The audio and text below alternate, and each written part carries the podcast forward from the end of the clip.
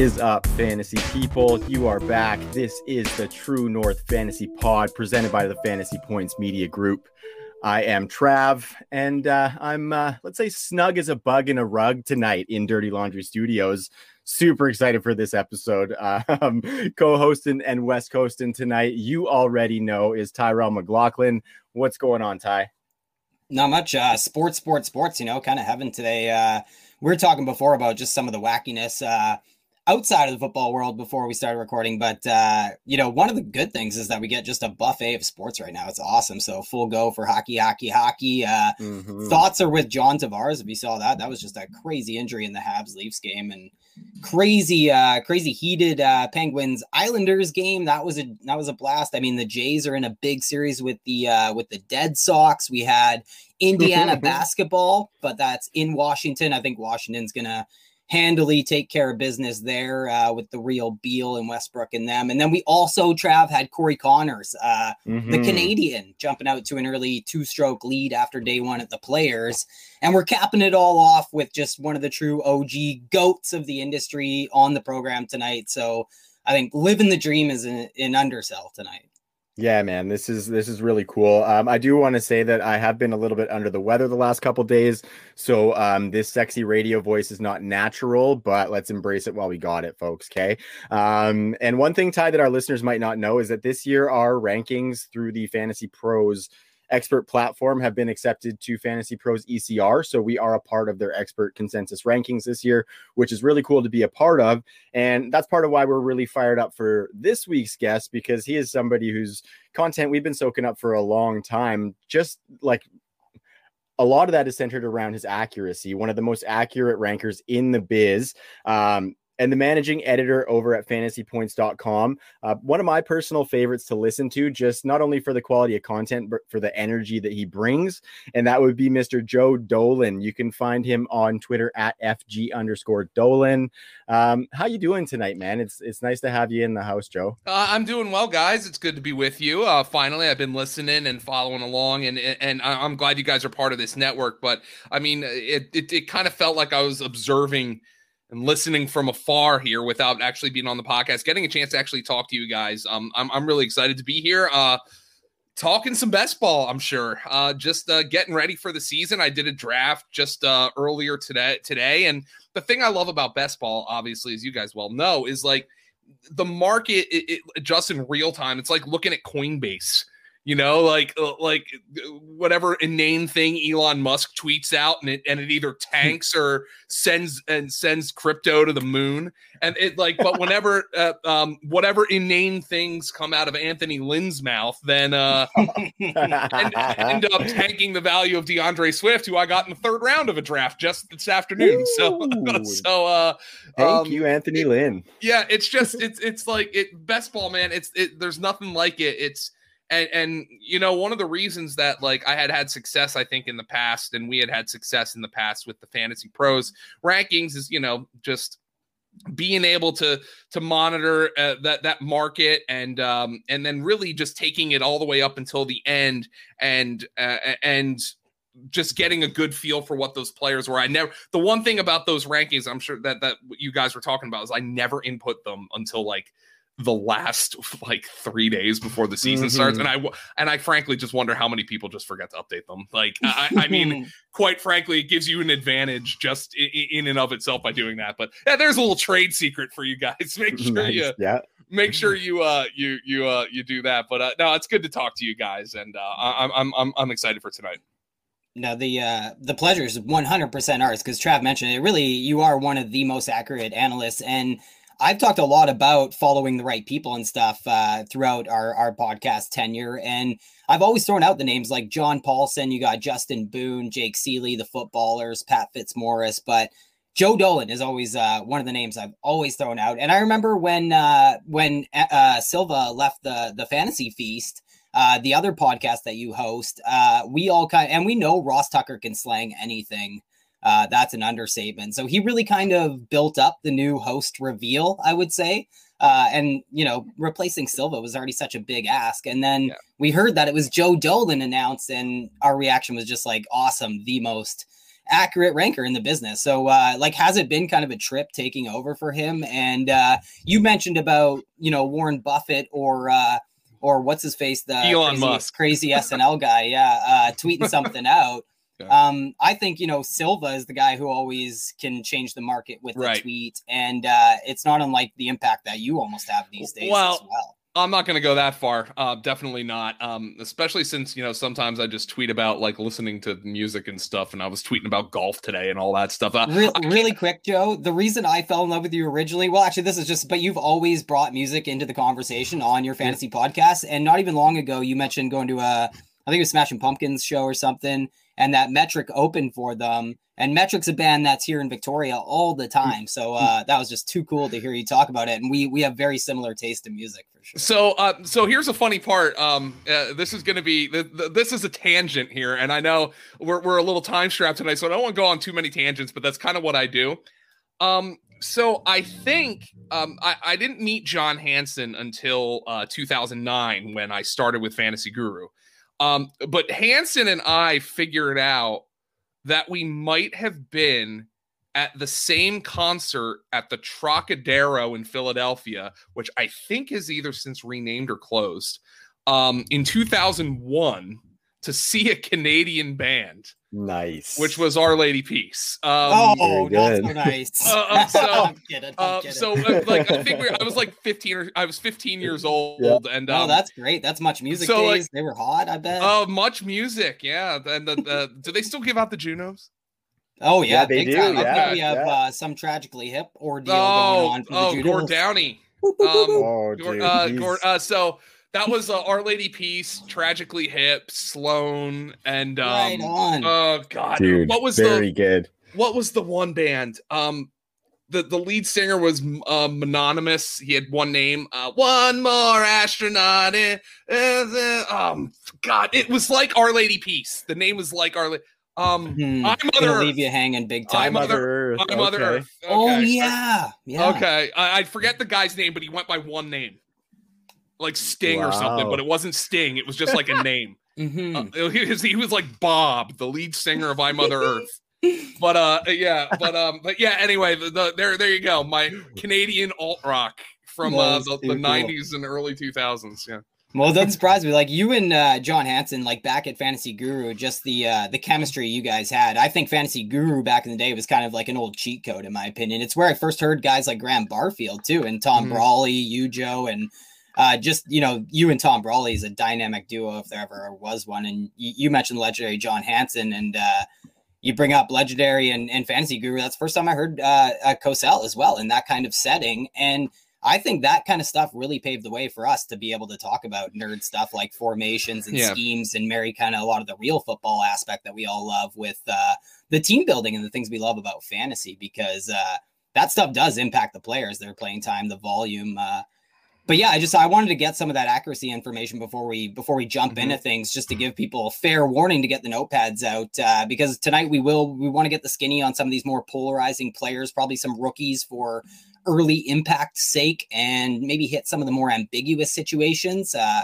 situations we want to get right for fantasy so some buzzy players some adp movers and shakers maybe uh but yeah i also just wanted to reflect a little bit on fantasy guru because i think it's had quite the lasting impact uh that entire team and i should have mentioned trav that like all the golden gooses from that team at fantasy guru are now basically uh Yes, running the show running the show at Mhm. fantasypoints.com Yeah. It's, So, uh, uh, oh, sorry, guy, Trav, you go no, ahead. have at it. Have at If you're it. I gonna heap praise yeah. on me, I want to hear it. No, I- yeah, I- I was just gonna say it's a beautiful combination of uh of sharp minds, which actually um was gonna lead me into an ad read, but go ahead, Joe.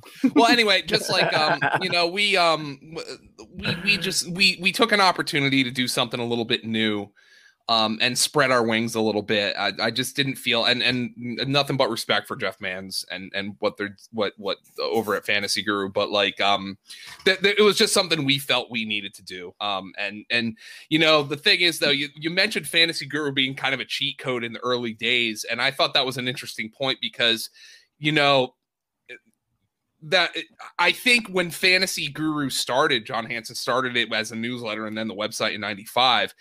It was a cheat code because there wasn't much fantasy football content, you know? And the now we're now we're kind of we're melded with like an entertainment industry. We're trying to be we're, you're, we're trying to entertain because there's a lot of that content out there and you're just trying to create a narrow edge. I don't think any of us are going to sit here and tell you all we've got the magic answers you know? Like back in the day john hansen was a guy and he'll tell you this fully he was a guy who was 100% hungry. He had a satellite dish and multiple TVs, and that right away gave him a huge advantage over everybody. You know, yeah. like nobody can get that kind of advantage anymore. I mean, the, the only way you can literally get an advantage like that is if you're legitimately calling plays in the NFL. And if you're calling plays to win fantasy games, you're not going to be calling plays for very long in the NFL. so, you know, like it, the, the industry, even even since I've been in it since 2009, and and in 2009 there was a lot of websites and almost all of them were underdesigned you know? They look like they were still in the 90s geocities angel fire type websites. And that that's i mean that's not a knock but it was still a niche mm-hmm. content space you know? You weren't getting the fantasy magazines uh, uh dominating the magazine stands even in 2009 and it's just kind of amazing where we're at right now. Um uh, with you know with with podcasts it's really fascinating. And you know good on you guys coming in and, and, and creating a space because I, I, I frankly i just think about how lucky i was to get in with john when i did. And people were like um, how did you get into the fantasy thing? And i said well i was good at fantasy. I wrote a fantasy football column for the philadelphia eagles website but ultimately i got lucky and maybe I interviewed well. Like, you know, it's like, and when I see somebody like you guys or like Graham Barfield or Scott Barrett, like grind their way to where they're at right now, I'm almost like, in a way, I feel guilty. Yeah, um, but you, you shouldn't because of this. what you're know. saying is just a testament to the accuracy that you've put on the paper. You know what I mean? Because mm-hmm. you had a half decade stretch where you were literally the most accurate ranker in the entire industry for half a decade straight. Like that's a half decade period where you were the most accurate. And it is the same people, the same cast of characters uh, who are finishing at the final table, so to speak, of rankings accuracy uh, year in and year out. So clearly, you are grinding it, uh, grinding those edges pretty well. I appreciate that, guys. Yeah, yeah uh, let me let you guys grind your edges so you can uh, you can pay the bills. So uh, let me shut up for a minute. Depends. Uh, I'm not sure if that's safe for the airwaves there, Joe. Grinding the edge. Oh, oh, oh, oh. dude, it's like 10, 15 here. All right. Yeah, sorry, sorry. Yeah, yeah we're only uh, we're only 13 minutes in. It's not time to get uh, get PG here. But one thing I did want to say, talking about all the accuracy and the rankings and the team over at Fantasy Points, is just if anybody wants to go and soak up all of that content content, uh, we can help you do that and get a little bit off the top for doing so. Um, so Joe, you've got your rankings up there. You guys put projections out recently. You guys have a draft guide. Scott Barrett's got a ton of analytics out there. Graham Barfield just put out some yards created, uh, a little analysis today or yesterday, I believe. Um, and so there's just tons of stuff coming out of the website. That wins above, above replacement article um, that just came out by, and the guy's name is slipping my mind. I apologize, but it's just tons of really good stuff. And so if you want to go over there and check it out, you can use the promo code 21 True North 10, which is all capitals to uh, to get 10% off of the subscription over there. And even without the promo code, it is the best deal in the industry. Um, the bang for your buck is just in, insane over there. Um, so get another 10% off of that with 21 True North 10 um, and let them know that we sent you. So we appreciate anybody who's gone and signed up and I uh, hope you're enjoying all the work that uh, the team over at Fantasy Points is putting in. Okay, Ty. So let's get into some of these players here, buddy. I'm super excited for this episode because we uh, we did a little bit of digging into some of Joe's rankings, and there was definitely some really really good stuff in there, some notable stuff, and so we wanted to kind of talk about a little bit of it, and uh, and we'll probably learn some stuff tonight, and hopefully hopefully our listeners do too. Um, First, Joe, I want to get into the quarterback position because it is one that we've been talking to a lot of our guests about this offseason, mm-hmm. just with uh, the rise in quarterback scoring. Uh, we know that uh, 2020 was the highest scoring quarterback season of all time. Um, I was actually using some of Ty's hit rates data, and I found that 25% of every 350 plus point quarterback season has been scored just in 2020. So, um, of all time, any quarterback who has scored over 350 points Uh, a quarter of them were just this past season. And obviously, that's largely due to the rushing upside that some of these young guys present, Joe. Um, and I think we're also seeing that in drafts as well. But I'm curious if if you're biting on that and drafting quarterbacks earlier than you normally would, or are you still waiting and trying to play like the backs of some tiers to attack it that way and get some better value on your position players? Well, well, this is kind of a this is a multiple part com- uh, conversation here, and the, the the the reason why the late round quarterback thing, or I think more so since best ball's kind of become such a dominant force, at least from May through August, is um, mid round quarterback, and and let's just look back at the last few years. Patrick Mahomes was a double digit round pick in 2018. Um, of course, and and there were reasons for that. He was an unknown, you know. He had one game, but he had a lot of talent, but we just didn't know.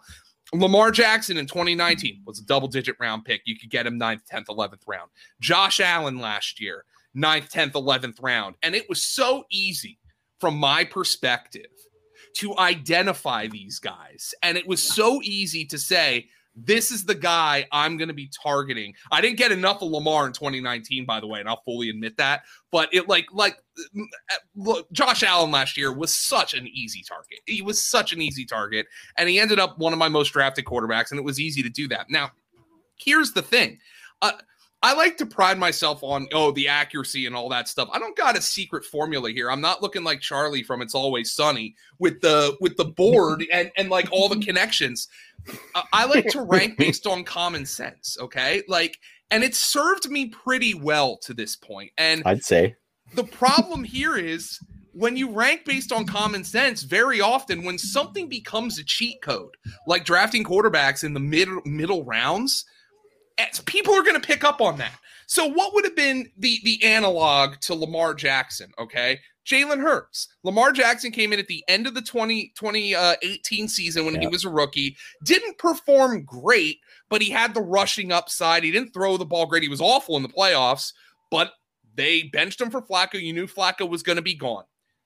Turns out, similar ish situation with Carson Wentz in Philadelphia. Yeah. Um, and Jalen Hurts was okay at the end of last season. Had a, a good game, had an okay game, had a couple of bad games, but he ran and he put up massive numbers. Well, totally. here's the problem. Everybody knows that. Everybody knows that. So you're not mm-hmm. getting Jalen Hurts in the 11th round. Exactly. It's not happening. So all these guys who let, let, let's look at the guys who are going to run, who are guaranteed to start. Mm-hmm. So who, the guys who are going to run and are guaranteed to start. Mahomes Mahomes is going to run a little bit. Um, little you know, bit. he's not going to hurt you with his legs. He, you know, so he's he's obviously up there. Lamar Jackson. You're looking uh, at Josh Allen. Kyler Deshaun, Murray. Deshaun Watson, if well, he plays. Well, yeah, Deshaun, if he plays, that's an entirely different story. That's a sketch you got to take yep. as your quarterback. Not right a best ball sure. story. Uh, yeah. Dak Prescott, okay. Uh, presuming he's going to run, which which I think is up in the air. But um, I, I, agree that at least Mahomes, Dak, these guys are going to hit the thresholds that we're setting in the last in recent years. Yeah. Justin Herbert, Jalen Hurts, mm-hmm. Russell Wilson. None of these guys are making it out of the top 10 at the quarterback position. Yeah. You know, maybe, maybe if Aaron Rodgers says, um, uh, you know, I'm back, baby. I'm playing in Green Bay and we're gonna try to get this thing. Maybe he he's I have Hurts above Rodgers right now, just only because like there is that little bit of a chance that mm-hmm. Rodgers decides I'm going to go host Jeopardy. Screw you guys. Um, you know, Deshaun Watson obviously is a completely different story, but none of these guys are available in those middle rounds. The guys who are available in the middle rounds are Stafford, Matt Ryan, you know, Kirk Cousins, these. Totally. You know, like you know, boring guys who I think are going to have good seasons, but they're not the cheat code quarterbacks. They're not those sure. guys. So, what what are you left with here if you're looking for value at the quarterback position? Joe Burrow like coming yeah. off an explosive knee injury. Um, now apparently he's going to be ready, but is he going to have the mobility? That's wild. Second? That is wild. That I mean, it is. Ready. It is. But that's like the worst injury you can have. It's crazy. Uh, I mean, like I think we're getting that discount, in my opinion, in ADP. I don't know if it's going to shoot up a round or two come redraft season, but yeah. it feels like we are getting a slight discount on Burrow because that's baked into it. And, uh, and agreed, because I think he'd be going ahead of like your Staffords if he hadn't if he hadn't gotten hurt. And I like Stafford this year, but that's that's neither here nor there. So you're looking at Burrow, okay? But how much is he going to have that second reaction ability? The offensive yeah. line still isn't good, even though the team is loaded itself. So you got that question. Matt Ryan, the team's loaded around him, but Julio, There's a question there, and we know Matt Ryan's not giving you anything with his legs. So you're looking at Trevor Lawrence. Yeah. All right. Who well, I like, yeah. Yeah, I like Trevor Lawrence too. His ADP is a high end QB2 or a low end QB1. So you're paying up for a guy who's yeah. never taken an NFL snap. Doesn't mean it can't work. Look at Justin Herbert last year. Exactly. Doesn't mean it can't work, but you're not exactly getting a discount. Um, so you're looking at these guys, and then this ties it all into the question of who are the guys who might be able to be those cheat code quarterbacks who uh who are either coming off of a, a rough season, as was the case for Josh Allen last year. There's not many. Not many. And it Tua, comes Tua to, and Daniel Jones, maybe, but Daniel Jones, it. maybe. Now, Daniel Jones probably fits the profile better than anybody, uh, only because he will run and they're loaded around him, but nobody believes in him. Yeah. That was kind of the case. But the, the difference between Daniel Jones and Josh Allen is evident. Josh Allen has just yeah. way more and, talent than Daniel. And Jason Garrett and Brian Daboll, I think, is exactly. a massive difference as well. Yeah. Completely agree. And this is going to get into probably one of the topics of the show and one of the topics of the offseason. What do you do with Justin Fields and Trey Lance? Yeah. Because mm-hmm. those are the guys who fit the profile. Totally. Now, man. now Justin Field, like if if you were to if you were to, to drop take Kyle Shanahan, put him in a hot air balloon and drop him in my office right here, and he were to tell me Trey Lance is playing 15 games I'm ranking Trey Lance in my top 15 at quarterback. Love it. You know, like that's just the way it's going to be, but you have to build in that uncertainty. There was nobody challenging Josh Allen last year. Fields and Lance, they're going to play eventually. I think mm-hmm. Fields sooner than Lance. I just I, I just think that's a better bet. Maybe both start week 1. If both start week 1, they're both getting drafted in the top 16 at quarterback. But so that that's why I am drafting quarterbacks and I just took a very long way to say I am drafting quarterbacks earlier. I was out on Lamar Jackson last year. I hated him as a second or third round pick. Mm-hmm. He's a mm-hmm. fifth and sixth round pick this year. That's a huge difference. You can start your team. You can start your team. Let's just say Dalvin Cook. You can start with Dalvin Cook, DK Metcalf, um, uh, Justin Jefferson, and Robert Woods, and then draft Lamar Jackson in a yeah. best ball. Okay, now there is something That's filthy there's something where uh, where I'm willing to be in on, on Lamar Jackson. And look, the the market has adjusted. They have put the right quarterbacks up at the top of the board. Yeah. Even somebody like Hurts, who you don't even know how good he is, but you know how yeah. he produced for fantasy.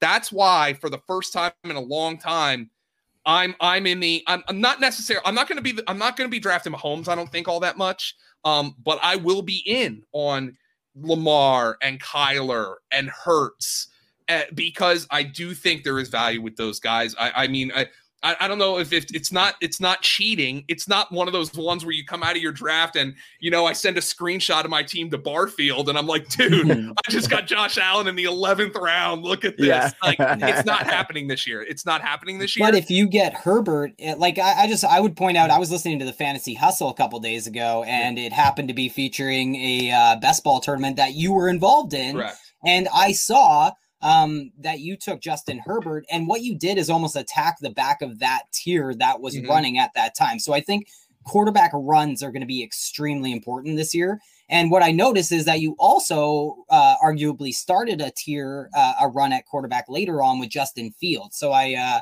I definitely like the targets that you were after there, the profile of quarterbacks you're targeting, and mm-hmm. I I also think you did cool things where you arguably attacked the back of a tier in that very important uh, area of the draft that you want to get that difference maker at quarterback, and then you took your shot on a quarterback. And I think like when you took Fields there, I bet a lot of people were cursing you out because there was just a quarterback run waiting to start when yeah. I was listening. Yeah, it was that was a tough draft. Um, there was a lot of things that like I liked about that draft. Um, and and by the way, make sure you check that out. That was uh Brian Drake, uh Drake Fantasy on Twitter. Yeah. Um, and it was and it was the, the the fantasy football hustle. Um, and I picked from the five hole, and you know there was a lot of things I liked about that draft, and there's a lot of things I didn't like, and I, I, one thing I do realize is if you come out of your draft this year really happy with your running backs, I think you're going to be significantly shorthanded yeah. somewhere else. I, I it's just sure. and and I've I've you know Scott Barrett put out some research on the website just talking about how um it, it, he wants to start his best ball drafts with bell cow, but then you want to go wide receiver heavy. And I've been trying to take that to heart because God, guys, it is so tough to pass up the fact that you can that you can draft Christian McCaffrey and then go like AJ Brown, DK Metcalf at the two three turn, and understanding you know, you're passing on maybe a D'Andre Swift or an Edwards-Helaire, who I like again this year. He's cheaper yeah. this year. Mm-hmm. Um, oh, uh, uh, David Montgomery. You're passing exactly. on. Like, you're passing right on those guys. Names, yeah, sorry. Right after the names you kind of mentioned there, you really yeah. are starting to fall off a cliff there, and mm-hmm. hit rates historically really bear that out. Mm-hmm. And, and, but it's just like I I feel like I'm going to figure it out later. And there's some running backs who I don't even think are very good, you know, who are going in the eighth, ninth, tenth, eleventh round, and where I'm like, okay, it doesn't matter if I don't think they're very good. Like one of the names that I I've brought up, and again another tangent here to Barfield, and I texted him tonight is like, dude, I'm not even sure if the Bills are going to run the ball more than five times a game this year, but Devin Singletary's going like 150 plus picks into a draft.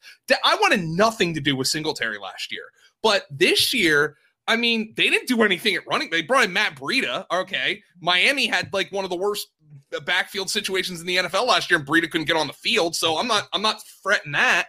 So, you know, like there are still names like that where that's kind of how I've been building my teams, and that that plays into the fact that I'm drafting quarterbacks earlier this year, so there's a there are fewer opportunities for me to pound those top six round running backs in a right. way that I would in the past. Yeah, that's uh it, it is like there's like uh just a really ugly zone to that running back position. And then like you said, you know, if you can get two strong running backs in those first five rounds or something like that, that's great. But you definitely are going to be sacrificing that depth, and you're going to have to. I like to go running back heavy and stock up on them, but I've definitely been seeing that I feel a little bit more sketched out about the back running backs in my depth chart as opposed to say the wide receivers, which I might normally be a little bit weaker at, which I just feel like I need to be strong at this year. I mean, yeah, it's uh, like the wide receiver. It's just there's just so many guys in the first eight rounds. Like I've done three best balls already this just like this week where I've gotten Chase Claypool as my wide receiver four. Mhm. And so so when I'm in that mode, I'm like, okay, now I can wait a little bit and I can try to bank on like a a, a not not necessarily a bounce back, but a breakout for like a Jalen Reagor as a wide receiver five. Right. I can I can see if maybe Elijah Moore can be my wide receiver five, or I can take a boring ass old veteran like T.Y. Hilton and just say, hey, you know, I mean, he's there. You know, he's going to get targets. Like, uh, like so like I've just found myself exactly like it, you, you take him as a wide receiver five, and and if he's if he's like in your lineup three times, that's great. Yeah. You know, like um th- that's kind of the way I've been viewing that, and that's been kind of my build this year. Even though I'm never going to leave drafts comfortable with my running back position.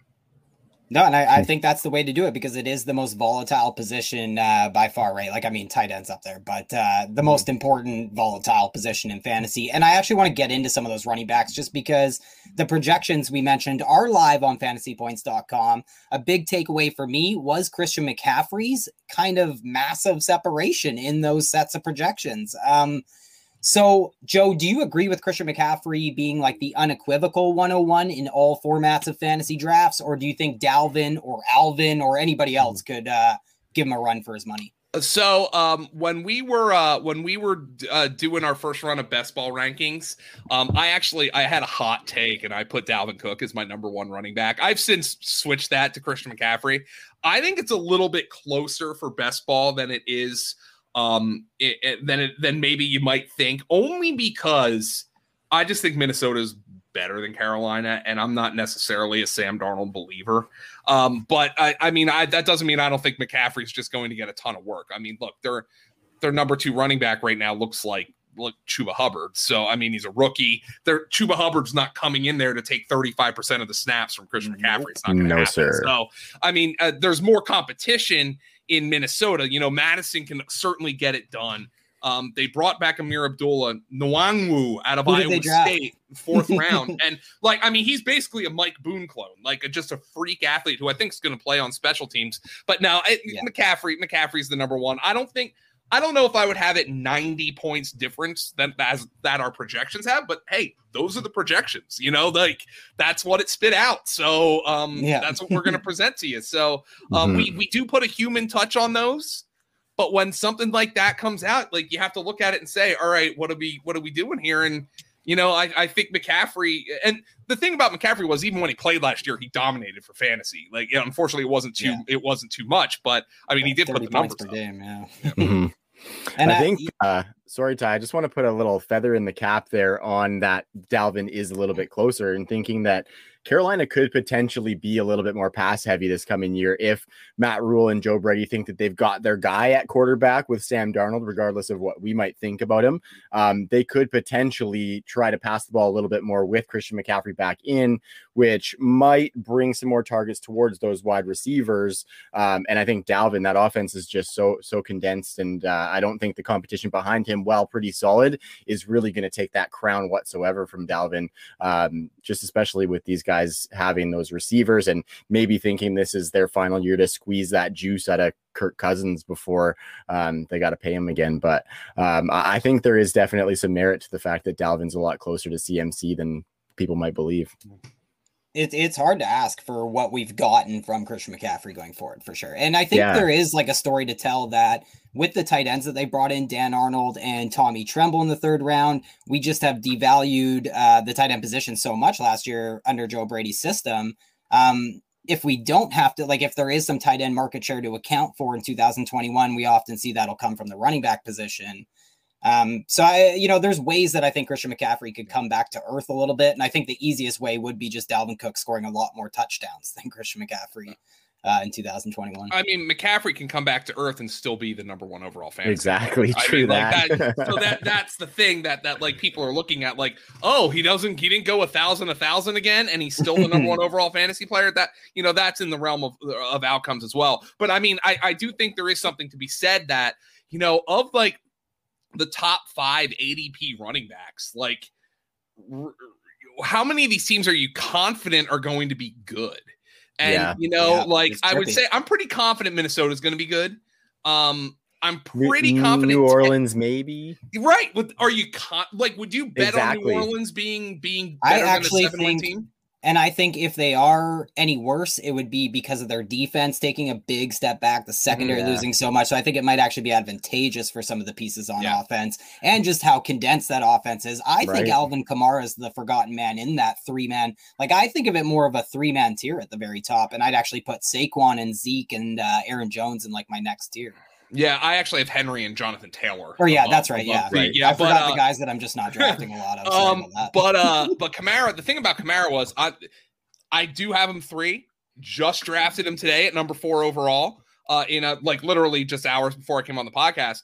Awesome. But it was hard to re- to note not notice that his targets went in the crapper when Taysom Hill was the quarterback. Oh, and, that's the worry. Yeah. And Taysom's in a competition right now. I mean, if you draft Kamara, now Michael Thomas managed to to he was Taysom's guy. So he actually mm-hmm. put up actually put up better numbers with Taysom than he did with Brees. Mm-hmm. But um if if if Kamara's your guy, small sample size caveat and all that I think you're rooting for Jameis to be the quarterback. If if, oh. if you if you know you have Kamara in a dynasty league or something like that. Hundred percent.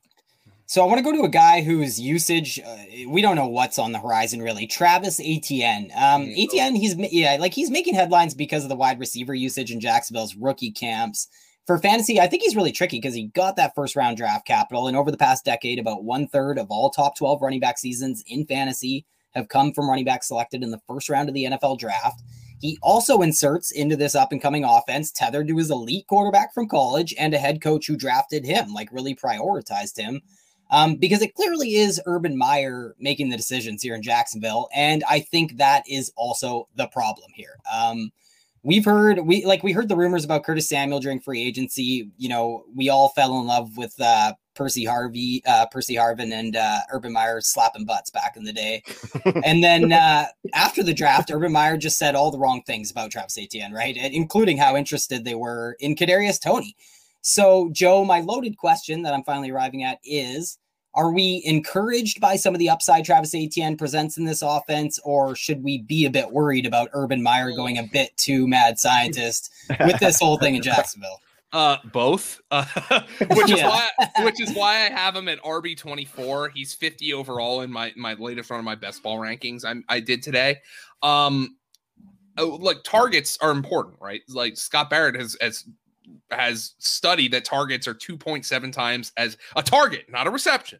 A target is 2.7 times as important a ca- as a carry in fantasy football. Um, but the question is, how much is ETN going to be on the field? And you know, Meyer comes out and says, "Oh, he's our third down back." Okay, um, all right. I don't, I don't know if I necessarily buy that. You drafted him in the first round, but Urban Meyer is an unknown, and he's out here signing Tebow, and he's saying he's basically spitting in Travis Etienne's face by saying, you know, you Yeah, really totally. wanted Toney. I mean, it- it's like you know, it- it's like, hey, honey, you know, like I know you're at your your your favorite restaurant, like, but it was booked up. I'm sorry. We're gonna go to my favorite restaurant instead. Like, you know, like it, it- you know, like Travis Etienne's like, what? Like, come on, man. Like, I mean, they still drafted him in the first round. He's gonna get a nice pretty penny out of that.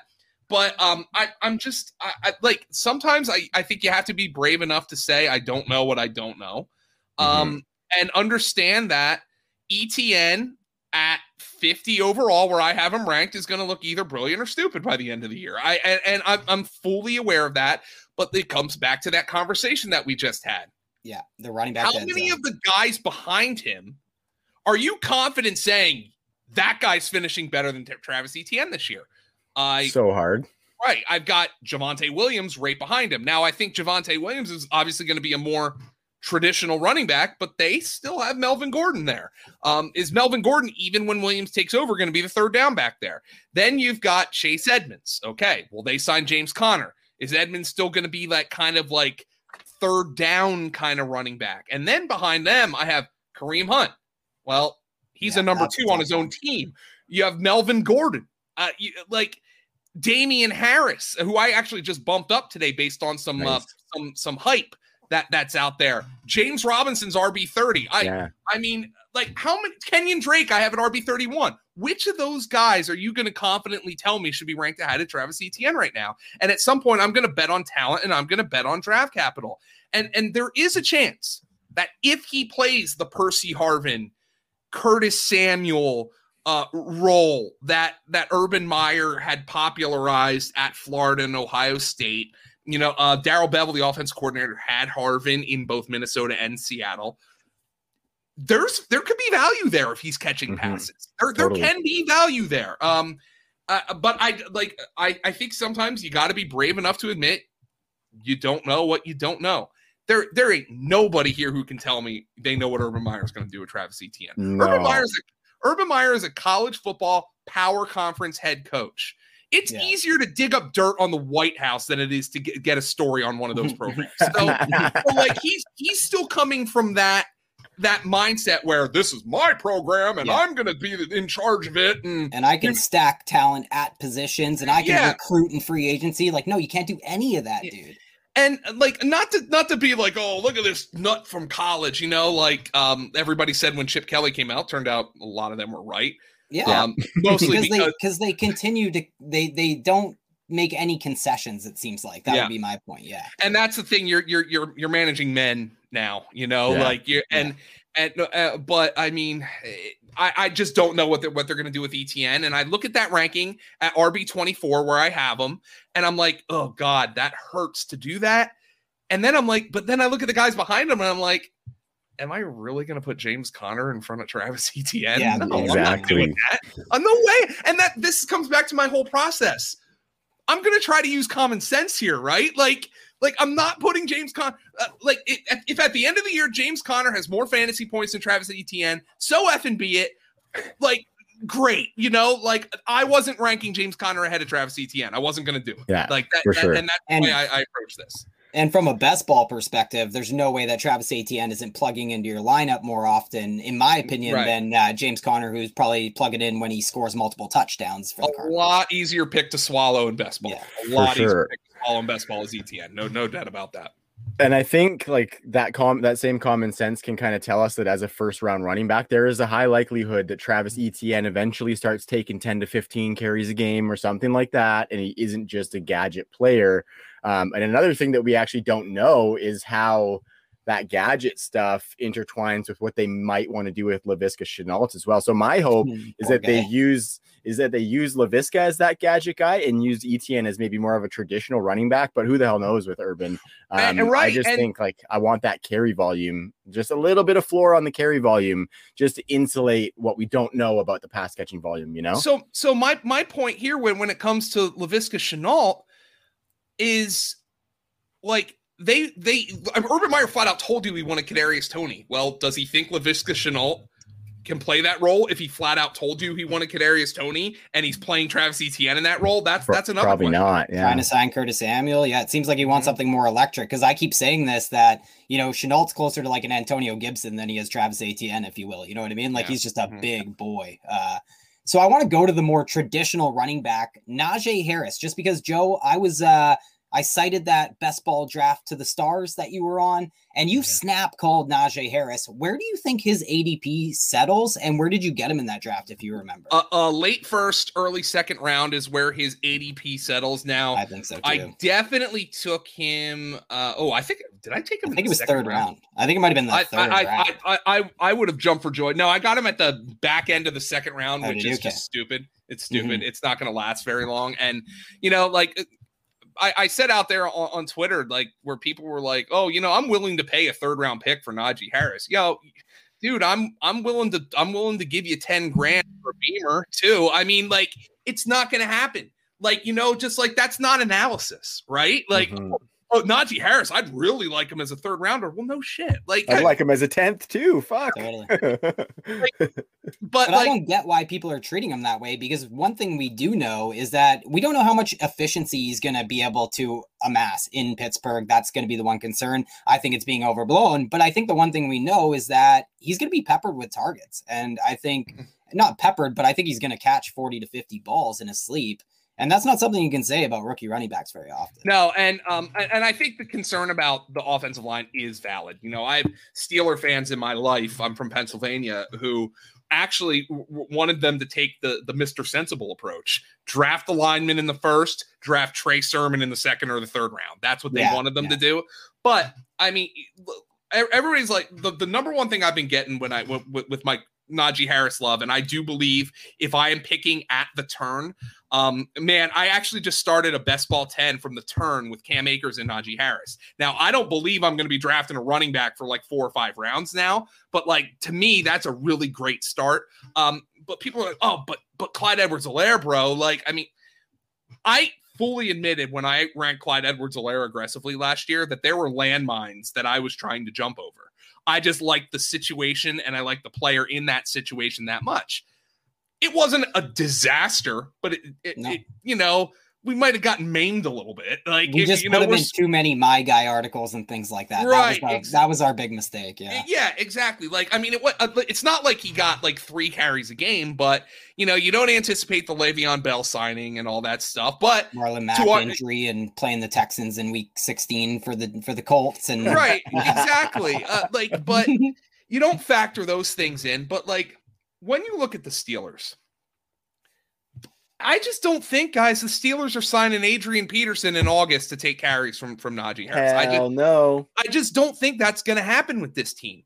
I don't think that Kevin Colbert, who's been at this for a long time, is going to draft a running back in the first round and say, "All right, Najee, like you know what? I know you blew up in rookie minicamp and we're throwing you targets." But Anthony McFarland's our one, man. Like you gotta earn this. Like, like, like, I just don't think that's the way the Steelers are operating. I just see fewer landmines. Does that mean this is a pristine situation? No, it doesn't. You know, like uh, I don't think. You know, uh, if we're talking pristine situations, I think Dalvin Cook's probably the guy who has that. Yeah, like in call. terms in terms of the offensive line. Well, Jonathan number, Taylor, yeah, like yeah, that, he's the number two overall pick. Taylor even has Nyheim Hines, if you want to be nitpicky. yeah, that's a good point. Yeah. So like, but uh, I don't know how many of these guys have pristine situations. Christian McCaffrey might be on a bad football team. So um, I, I, I know it's not pristine, but I just view this as uh, as a guy who, man, and remember, we're 17 games this year. If there is a mm-hmm. lock for 300 touches for a rookie running back, I mean, this has got to Yeah. be it. I mean, Easy. Edwards Helaire, we weren't even counting on that. We were counting on him catching more passes than he did. And Mhm. uh, Najee, I just think he's going to be used like an old school running back. And Yeah. volume is king. And and I'm going to gobble up that volume. Does that mean there's going to be not there's not going to be games where he has 21 carries for 67 yards? No, it doesn't mean that. But I do I think, think the hire of Matt Canada might compensate for that a little bit, though. Like, Yeah, I think yeah. ev- the emphasis they've placed in Pittsburgh is just overwhelming on trying to improve that run game. did you just and- bring me on this podcast from Canada so you could talk up Matt Canada?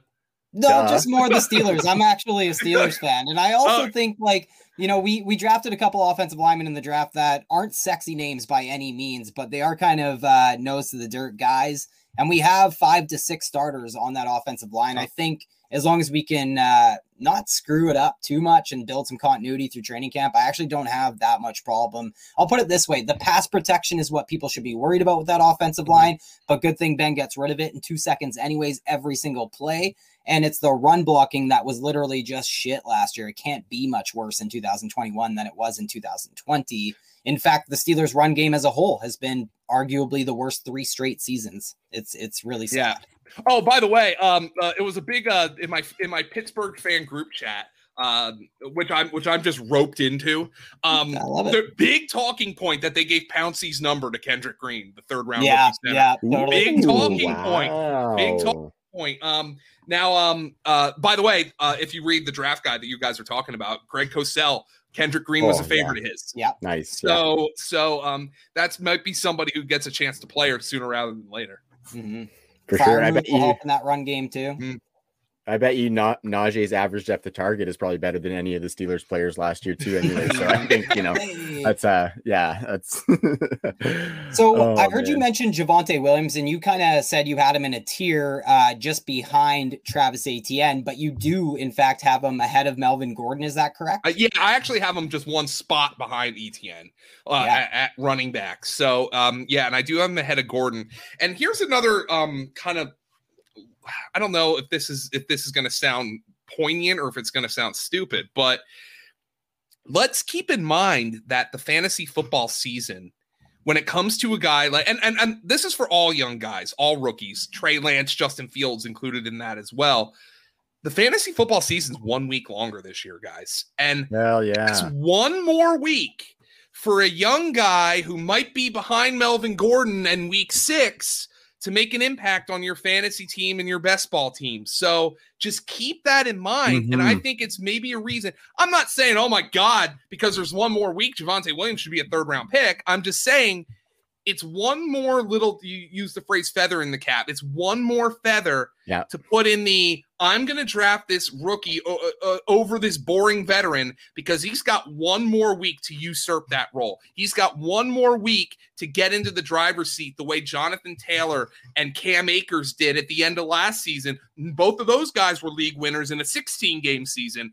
One more week for a Javonte Williams or an ETN or a Najee Harris who doesn't have any competition, but just Yeah. one more week for those guys, especially if you're thinking Fields or Lance as a third quarterback in best ball. One more week for those guys to make an impact for your team. And, Cool. you know, that week could come into play. You could be on the outside looking in on the playoffs in week 14, and Justin Fields is putting up 150 rushing yards out there, and he gets you in there. So, just one more thing that's influencing my rankings this year, and that's why I'm willing to rank a, a, a, Javonte Williams over Melvin Gordon, with also the the knowledge that Melvin Gordon's nothing to the Broncos after this year. His contract's up. Javonte Williams, they traded up for him. He's their back Mhm. of the future. Mhm. All right, so uh, I want to just rip off a couple of wide receiver groups here. I know we're uh, we're getting close to uh, to finishing up here, Joe, but um, I want to dive into this uh, triumvirate, if you will, of Bengals wide Mhm. receivers, and that would be Ja'Marr Chase, Tyler Boyd, and Tee Higgins.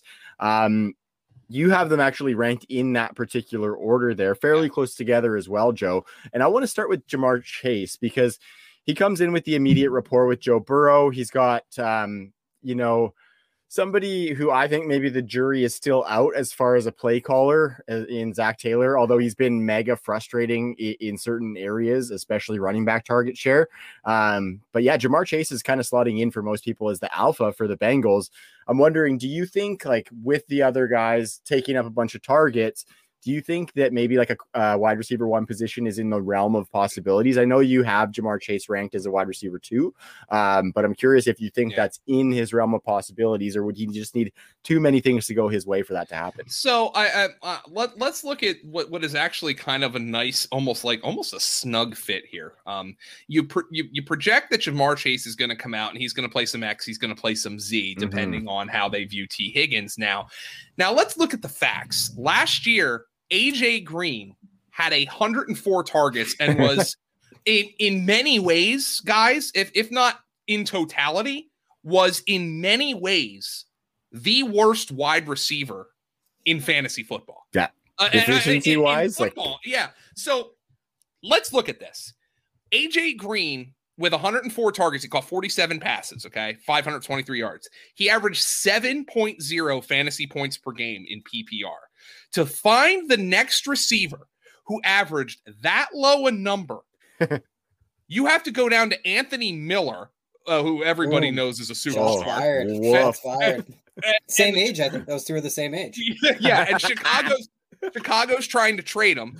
He had 76 targets and averaged 6.9 fantasy points per game.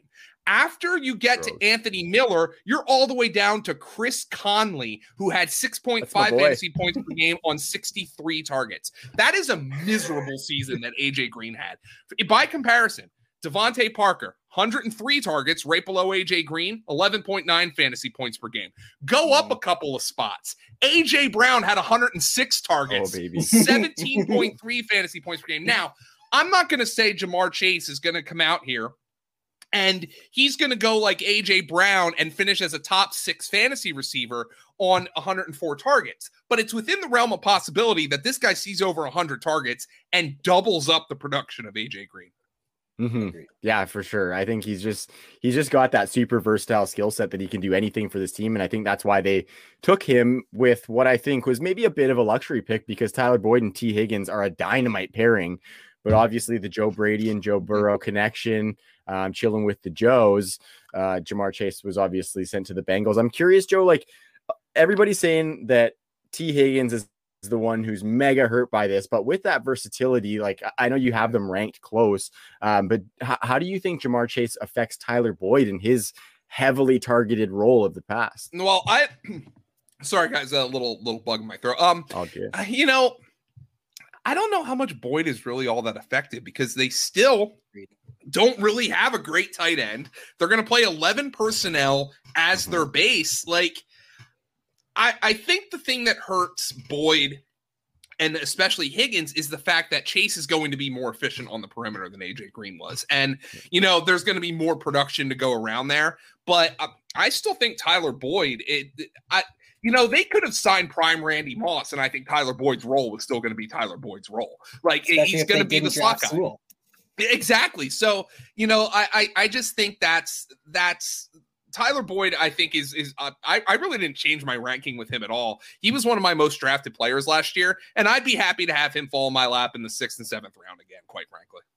Absolutely. Yeah. So you've got, uh, just for some context for the listeners there, you've got Chase at 24, Boyd at 28, and Higgins at 32, which I was happy to see that you didn't drop T, Tee Higgins that much because I do yeah. think there is room for these guys to produce at right around the levels that you have ranked with a little bit of upside on that potentially with some spiked weeks.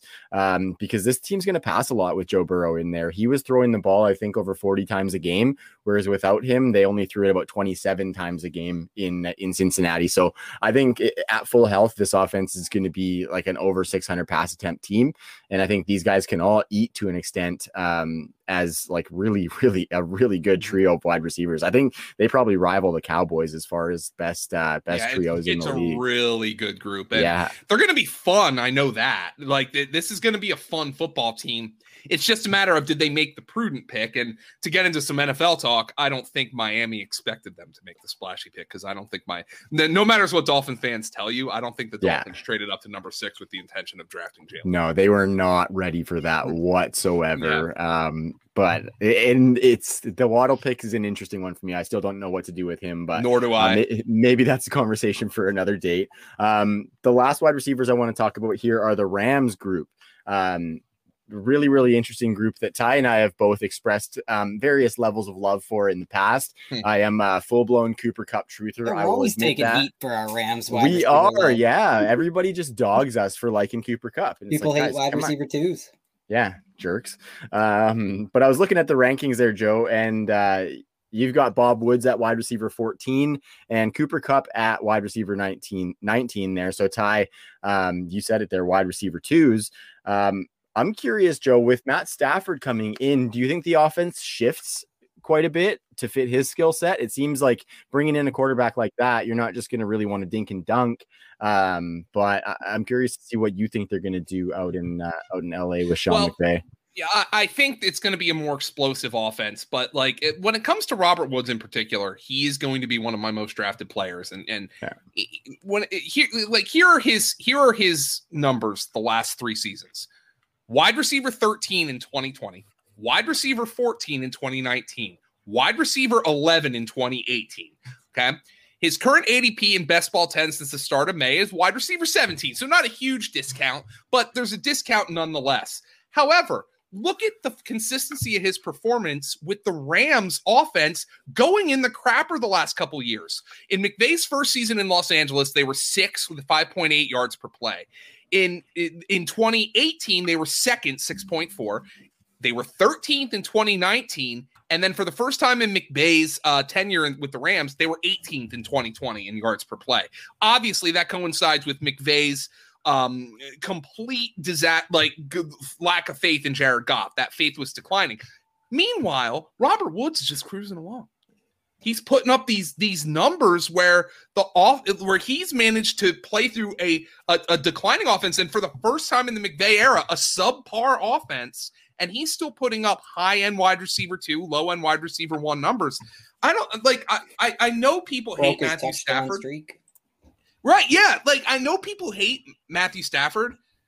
Try to tell me that offense is going to be worse with him, please. Try to tell me that. I know, exactly. like, it's not going to be worse. So I'm I'm drafting these receivers and I'm drafting them aggressively. Nice. So with the with that kind of baked in, thinking that it's going to be a little bit more explosiveness, um, what about like the deep downfield work? Do you think Robert Woods might be the beneficiary of that, or do you think he's just going to maintain that efficiency with after the catch? Like, who is taking the downfield targets here? Can't be Tutu Atwell.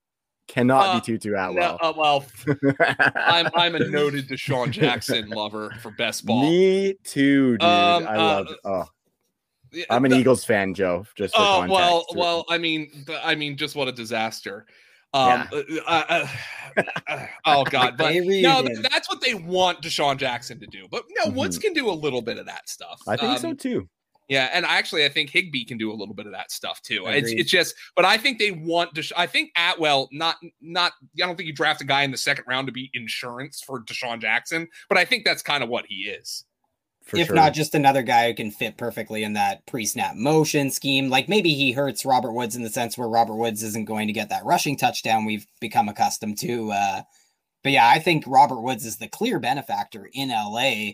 If for no other reason than like I don't think this offense is going to change too dramatically, but I do think they're going to add that vertical element uh, that's been totally absent, especially off play action, which could be really dangerous uh, in Sean McVay's system. So I'm really excited and. Uh, even if DeSean Jackson plugs in my lineup three out of the first five weeks, which he will before he gets hurt, uh, we've paid off that 19th round best ball. Yeah, no, no doubt about it. I mean, he's free. Mm-hmm. He's free right now. So um, yeah, that that's the thing with uh with with DeSean Jackson. That's what they want to do. But like there's another feather in Robert Woods' cap, though. All right, well, mm-hmm. Matthew Stafford, he's coming here to bomb the ball down the field. Well, their deep threats are who? DeSean Jackson, who's played like three games in the last 15 years, or mm-hmm. Tutu Atwell, who weighs the same as my newborn nephew. So I mean, like, so I mean, you have you have, uh, and the doctor's con- a little concerned about his weight, by the way.